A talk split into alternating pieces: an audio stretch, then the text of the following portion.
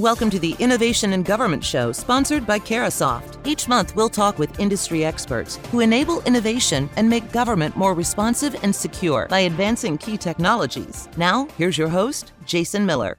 Welcome to the discussion. My guest today is Dan Karayanis, the Director of Public Sector at RSA Archer. Dan, welcome to the discussion. Jason, thanks very much. Uh, good to hear your voice, and um, hope you had a wonderful Thanksgiving. Thank you. It's always good to uh, get, take a couple days off. Uh, let me set just a little bit of context for our discussion. Without a doubt, 2020 will, will be remembered in the federal sector as the year of, of the supply chain risk management. Oh yeah, there's that coronavirus pandemic too, turned everyone world upside down. But let's when we step back from this tragedy, we let's look at look at how much attention and resources went to supply chain risk management over the last 12 months. From the Defense Department's somewhat challenging rollout of the Cybersecurity Maturity Model Certification, or CMMC, to the launch of the Federal Acquisition Security Council, to the second part of the Section 889 acquisition rule, at every turn, agencies and vendors face new requirements. The task is so great that the Office of the Director of National Intelligence outlined three broad goals to improve the security of the federal supply chain. These include implementing enhanced capabilities to detect and respond to supply chain threats, and to do more outreach with public and private sector partners about potential and real vulnerabilities. Nearly every agency from ODNI to the FBI to DHS to the Commerce Department is involved in protecting the federal supply chain. And agencies need to take all this data, both from public and private sector sources, and apply it to their specific mission areas. And that's where my guest comes in to tell us how best to do that. Once again, my guest is Dan Karayanis, the Director of Public Sector at RSA Archer. Now, Dan, organizations have been working with technology companies, suppliers, contractors. This supply chain risk management thing is not new, but we've had a lot more focused on it in the, over the last you know year and a half, 18 months or so. Why is all this focus kind of really bubbled to the top? Well, it's an interesting um, uh, area and certainly a area of growing importance. Uh, you know, with increased uh, threats from nation states, cyber criminals, etc.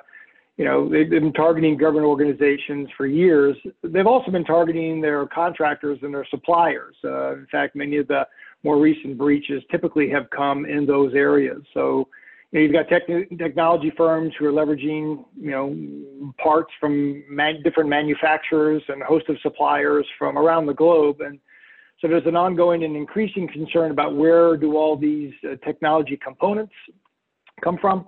And are those technology suppliers, uh, do they fully understand you know, who's handling them? You know, think about the uh, chain of custody, if you will you know, is there the possibility of any malicious code being in, introduced into some of those uh, technology components? You also have the contractor community who is being leveraged by the government to support their initiatives, support their programs. And uh, so there's this ongoing operational need that agencies have to um, uh, be secure on an ongoing basis and employ best practices, not only within their own environment, but also within their contractor community, their supplier community uh, as well. So, kind of in short, the way I look at this, the way we look at this, is the risk footprint that an agency has has expanded significantly, um, and the importance, uh, based on a lot of the nation-state cyber criminals that are out there, about making sure that everybody in that expanded risk footprint is doing um, uh, the best they can to control those environments, secure those environments. So we think of it as an expanded risk ecosystem. And uh, that's one of the things that RSA Archer has been doing to help government organizations, as well as the DIB and the commercial organizations as well, um, uh, deal with that. I, I think that's a great way to put it expanded risk footprint this is not a new expansion. I mean, if you think about over the last 20, 25 years, the government has really, really relied on vendors much more. What changed is I think the technology and the global supply chain. You brought that up in, er, in, in earlier part of our conversation just a minute ago around how there's a host of suppliers around the globe where that tech is being developed comes from. Is that why do you think it's really again? I'll go back to what I said earlier, bubble up to the top, just because it, there's a confluence of issues that are now coming together that's giving that has created a wake up call in many ways.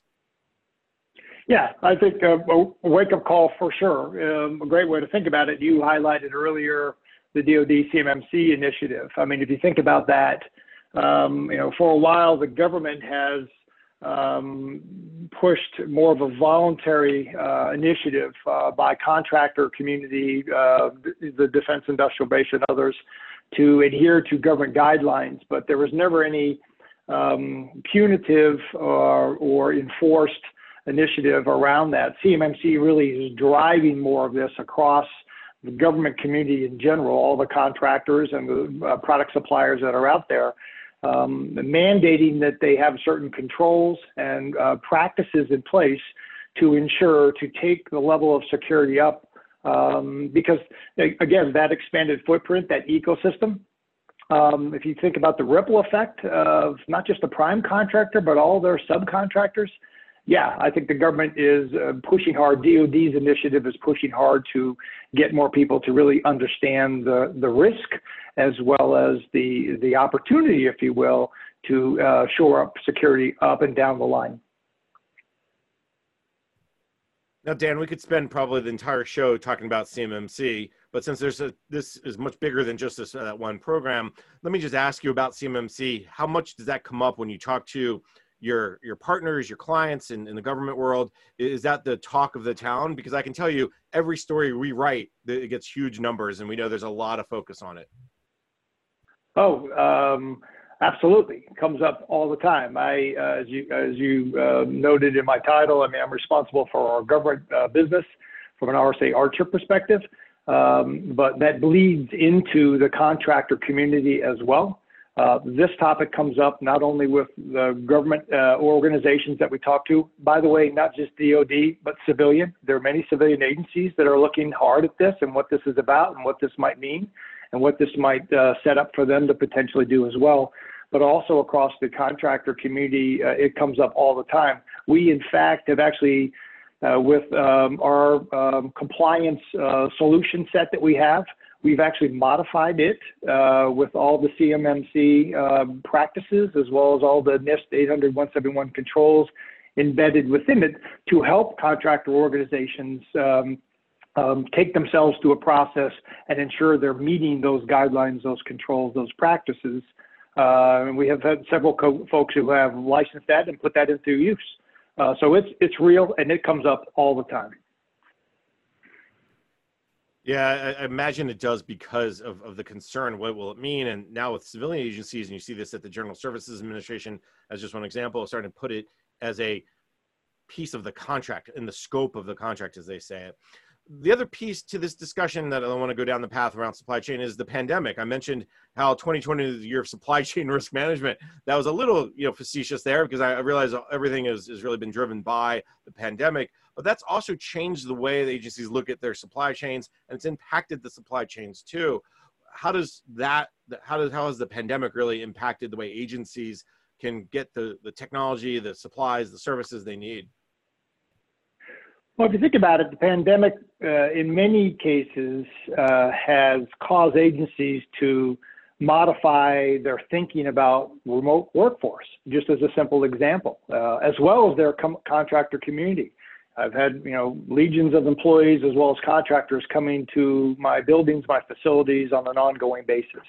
Now I have had to, as a result of pandemic, accommodate all of them working from home and doing that securely. So you know, from an RSA perspective, it's, you know, uh, how do how do we help organizations, um, you know, allow uh, entities and employees to remote in securely and to perform their ongoing mission um, without uh, any impact, you know, to the general public that they serve or the mission that they support. How do they do that securely? So I think the pandemic has really opened people's eyes to how organizations can operate in a more flexible virtual environment but also uh, uh, understanding the risks around that and therefore needing to put new security controls, processes, procedures, um, uh, privacy standards in place to make sure that they're doing that in a, in a, in a proper fashion. So I think the pandemic has really caused people to rethink things. And I also think uh, once we get through all this, it's probably modifying the way agencies think about how they're going to do business in the future. I think they'll probably uh, rethink um, and have more flexibility around contractors and employees working remote. And that in turn, I think will also cause agencies to have to beef up the way uh, they uh, address security uh, across their enterprise uh, because that, that risk footprint again increases. I was just about to say that the risk footprint is what's changed in, in such a huge way because now it used to be well 80% or 90% of my workforce is in the office i can kind of keep them in a controlled environment but now with everyone working from home and who knows what the, their home setup looks like and and you can only lock down the laptop so much. From your perspective is that that's probably the biggest change is, is that risk footprint. But agencies seem to also have adjusted with a sense of urgency that maybe we haven't seen in the past to that new risk footprint. Would you say that that's true? Yeah i would. Um, i think that you know, some agencies were already down the path. I know we uh, at RSA Archer, you know, with our customers, we, we've talked to many of them over the course of, you know, literally almost the last year now. And some of them were probably more uh, prepared, set up for this.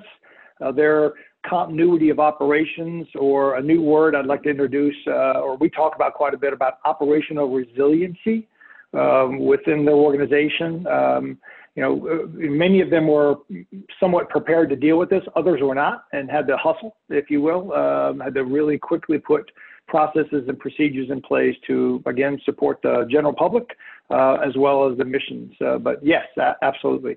I think that uh, this has really forced people to kind of rethink uh, and rebalance um, how they, uh, their mission and how they go about business on a daily basis we hear a lot of buzzwords that pop up over the last six or nine months around like zero trust and identity and access management, things that were always out there, but now the pandemic has given it, if you will, a, a, a kick in the butt to really get going.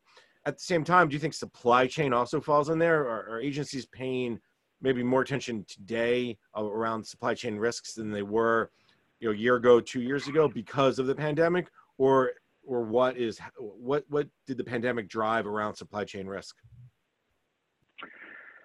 Well, we have for years been supporting um, agencies as well as the contractor community in automating the way they manage their supply chain. Uh, anything from just simply putting in place uh, an application to track their uh, supplier community, you know, a supply catalog, if you will, supplier catalog. Um, not just the individual organizations, but maybe contracts they might have in place, or the technologies they acquire from them, uh, et cetera, all, all those types of things. I think what the pandemic really did was it caused people to reflect in a very quick way, um, not just on themselves, but understanding the reliance they had on their contractors, uh, their suppliers. It forced them to reevaluate and, and think through, again, this idea of operational resiliency. How do I ensure that I am continuing business as usual I, I don't have to be completely down and out before I implement a COOP plan. I've actually, I am operationally resilient. I'm up, I'm running, I'm continuing to provide products, services, what have you, to the, the public or to my employees uh, on an ongoing basis. And I think that this has caused uh, the contractor community as well to have to think about zero trust. It has caused the contractor community to think about how they deal with uh, the fact that you know they are such an integral part of an organization and agency's um, uh, enterprise, uh, and therefore part of the um, you know uh, the risk posture of that a- that agency. How in fact do they help uh, enhance that by implementing best practices within their own uh, their own architectures, security architectures, as well as within their enterprise. Dan, on that note, let's take a quick break. When we come back, we can continue our conversation about supply chain risk. You're listening to the discussion Innovation in Government, sponsored by Carahsoft on Federal News Network. Digital transformation is magnifying the scope of risk for federal agencies, introducing more third party relationships, increasing exposure for sensitive and highly regulated data, and expanding the digital attack surface where threat actors thrive. RSA Archer empowers our clients to embrace digital transformation while managing risk in the digital era, uniting stakeholders, integrating technologies, and transforming risk into reward. Are you ready to accelerate your agency's digital transformation? Visit rsa.com. That's rsa.com. Welcome back. You're listening to the discussion Innovation in Government, sponsored by Carahsoft on Federal News Network. I'm your host, Jason Miller. My guest today is Dan Karayanis, the Director of Public Sector at RSA Archer. Dan, you brought up operational resiliency several times in the last segment. Let me go down that path for more because I think one of the things that government agencies can do is to stay, have to get in front of the, those supply chain challenges to ensure that operational resiliency. Walk me through a little bit about the, the consistency of performance, the security side, how to bring those together so the supply chain doesn't have that, if it will, lagging effect on that operational resiliency, performance, security, and the like? Yeah, so if you think about it, uh, the way we look at things from an RSA Archer perspective, operational resiliency, again, as I stated, it just it, it helps organizations. Uh, it, it's our way of helping organizations reflect on how do they continue to be up, running, and providing the product, services, capabilities that they, they need to to support missions, programs, that the, and the general public.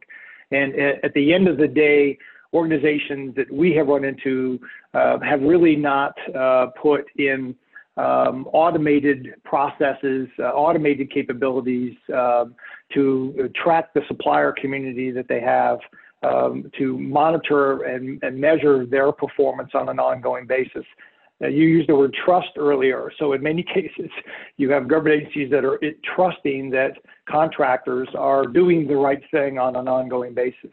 So we have seen agencies moving quickly, and we've helped them uh, where they're deploying um, software solutions where they are tracking, monitoring, uh, and requiring their supplier community to uh, uh, attest, demonstrate that they're secure on an ongoing basis. You know, they have controls in place, they have processes and procedures, practices in place that they're they're doing this.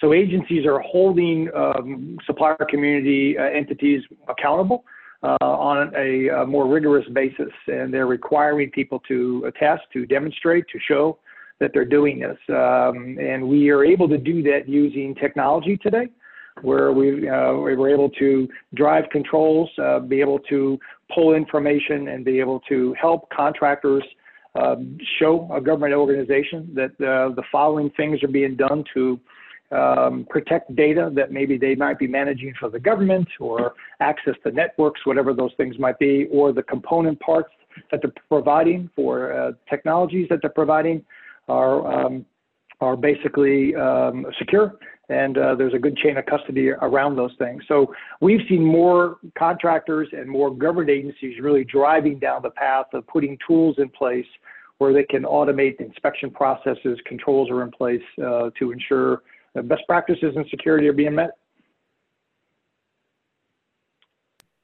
It's the old trust but verify. It keeps coming up whenever we talk, get into the cybersecurity world. Uh, I trust you to you do the right thing, but I'm going to make sure you're doing it. Yeah, I was going to say you, you hit it right on the head. You know, it's trust but verify. I mean, it's been a concept that's been around for, I mean, forever, but um, still very much holds today. And as a result of the pandemic, uh, I think uh, as people have had to modify the way that they do business, I think it's increased the spotlight. Uh, back to your question earlier about suppliers, and I need to now think of them again as part of my broader risk profile, my um, my uh, broader uh, ecosystem uh, that we like to talk about. And you just you know we have to make sure that everybody's doing the right thing. Um, you know, again, a bad actor only needs to be able to succeed once for bad things to occur. So uh, it's in everybody's best interest, government as well as their contractor community, to up their game. And um, you know, the supplier community is an area that the government has certainly been focused on here as of late uh, because of that. Help me dig deeper into this concept of using technology, whether it's a software solution or some sort of automation, to do the trust but verify. Is it a matter of what would go into it, generally speaking? I know every agency is different and every supplier is different but maybe give me a high level view in case if one of our listeners is going, yeah, that sounds great, but it's impossible to do, or or there's no way I can automate something that complicated.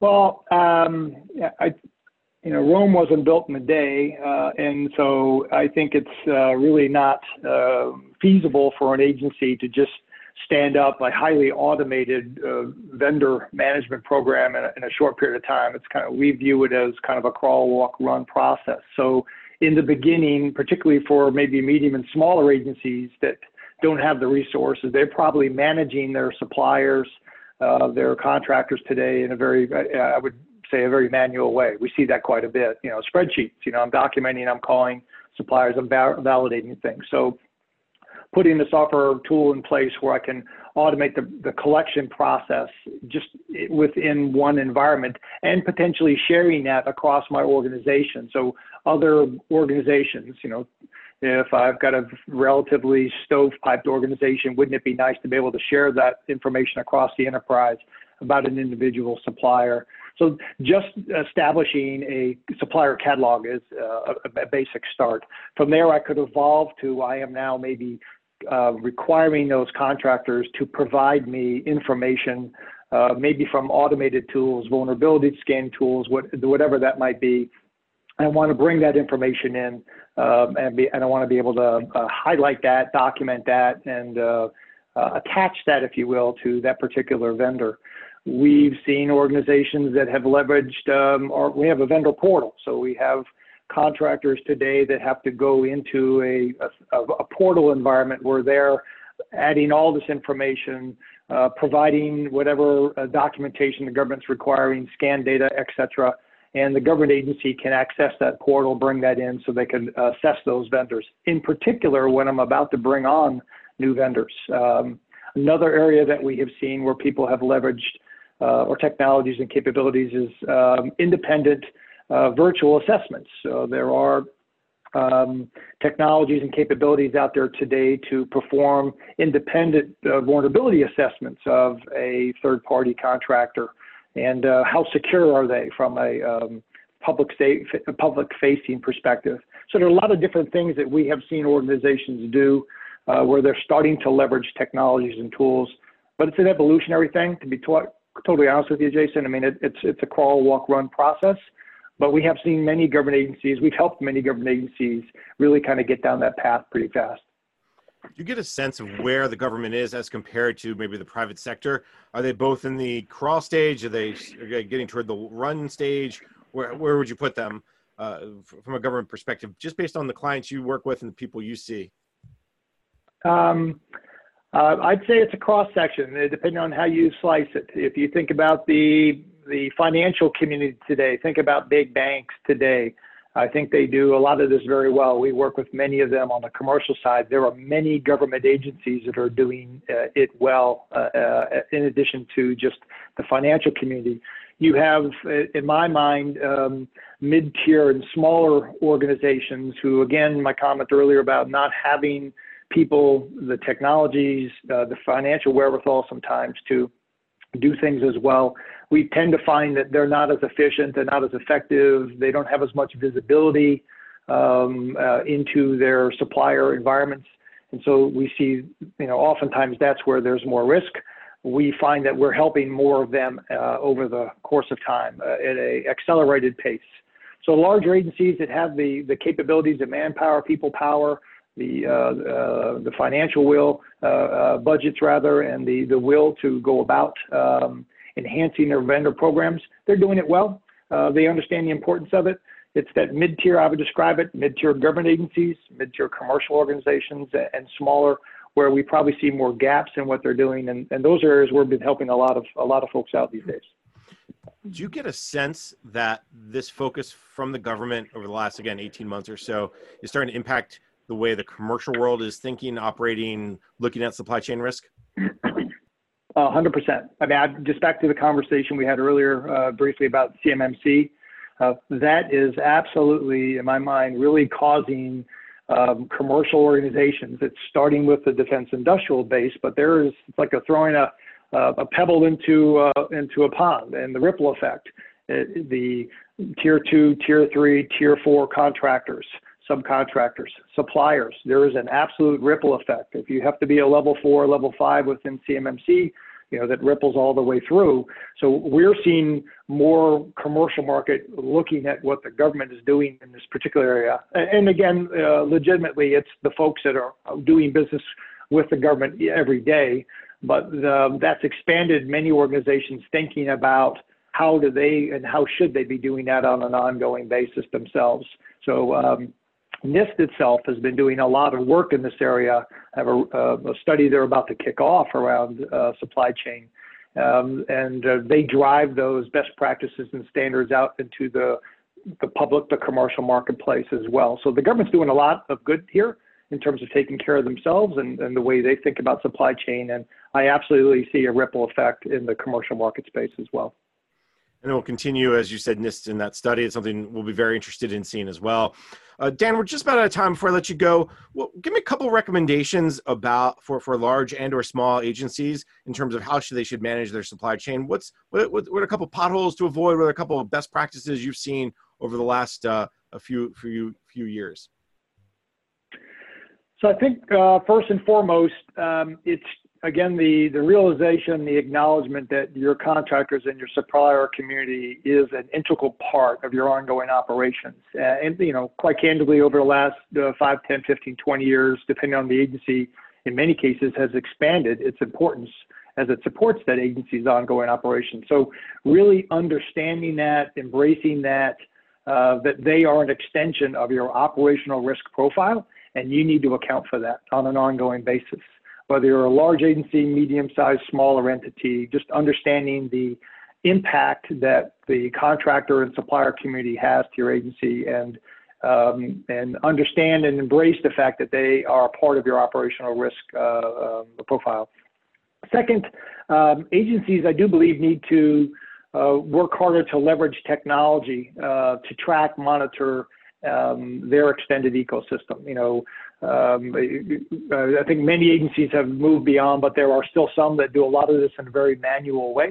And so leveraging technologies that are out there so they can automate uh, just the categor- uh, categorization of their um, of their partners and uh, their contractors, their suppliers, uh, and then taking it to the next level of not only categorizing all that, but now how am I monitoring that on a, on an ongoing basis um, each and every day and sharing that information across my organization. So we're leveraging best practices. We have good con- we have contractors that are doing the same, and I'm enhancing um, the agency's capability while reducing risk. Um, I mentioned uh, a minute ago uh, things like uh, a vendor portal or independent uh, assessments. So there are a lot of um, capabilities out there today where agencies uh, can em- employ other tools uh, where they can in fact assess in a very independent, anonymous way um, their vendors, uh, their contractors, their suppliers. Um, so it's that you know trust but verify, if you will, and making sure that that um, that is in fact occurring on an ongoing basis uh, to make sure that again I have mitigated and reduced the risk because of my increased dependency of uh, the suppliers that are that are out there. All right, Dan, this is a topic that we will continue to talk about for a long time, but unfortunately for today, we're out of time. So let me thank my guest. Dan Karayanis is the Director of Public Sector at RSA Archer. Dan, always great to catch up. Thank you for your time today.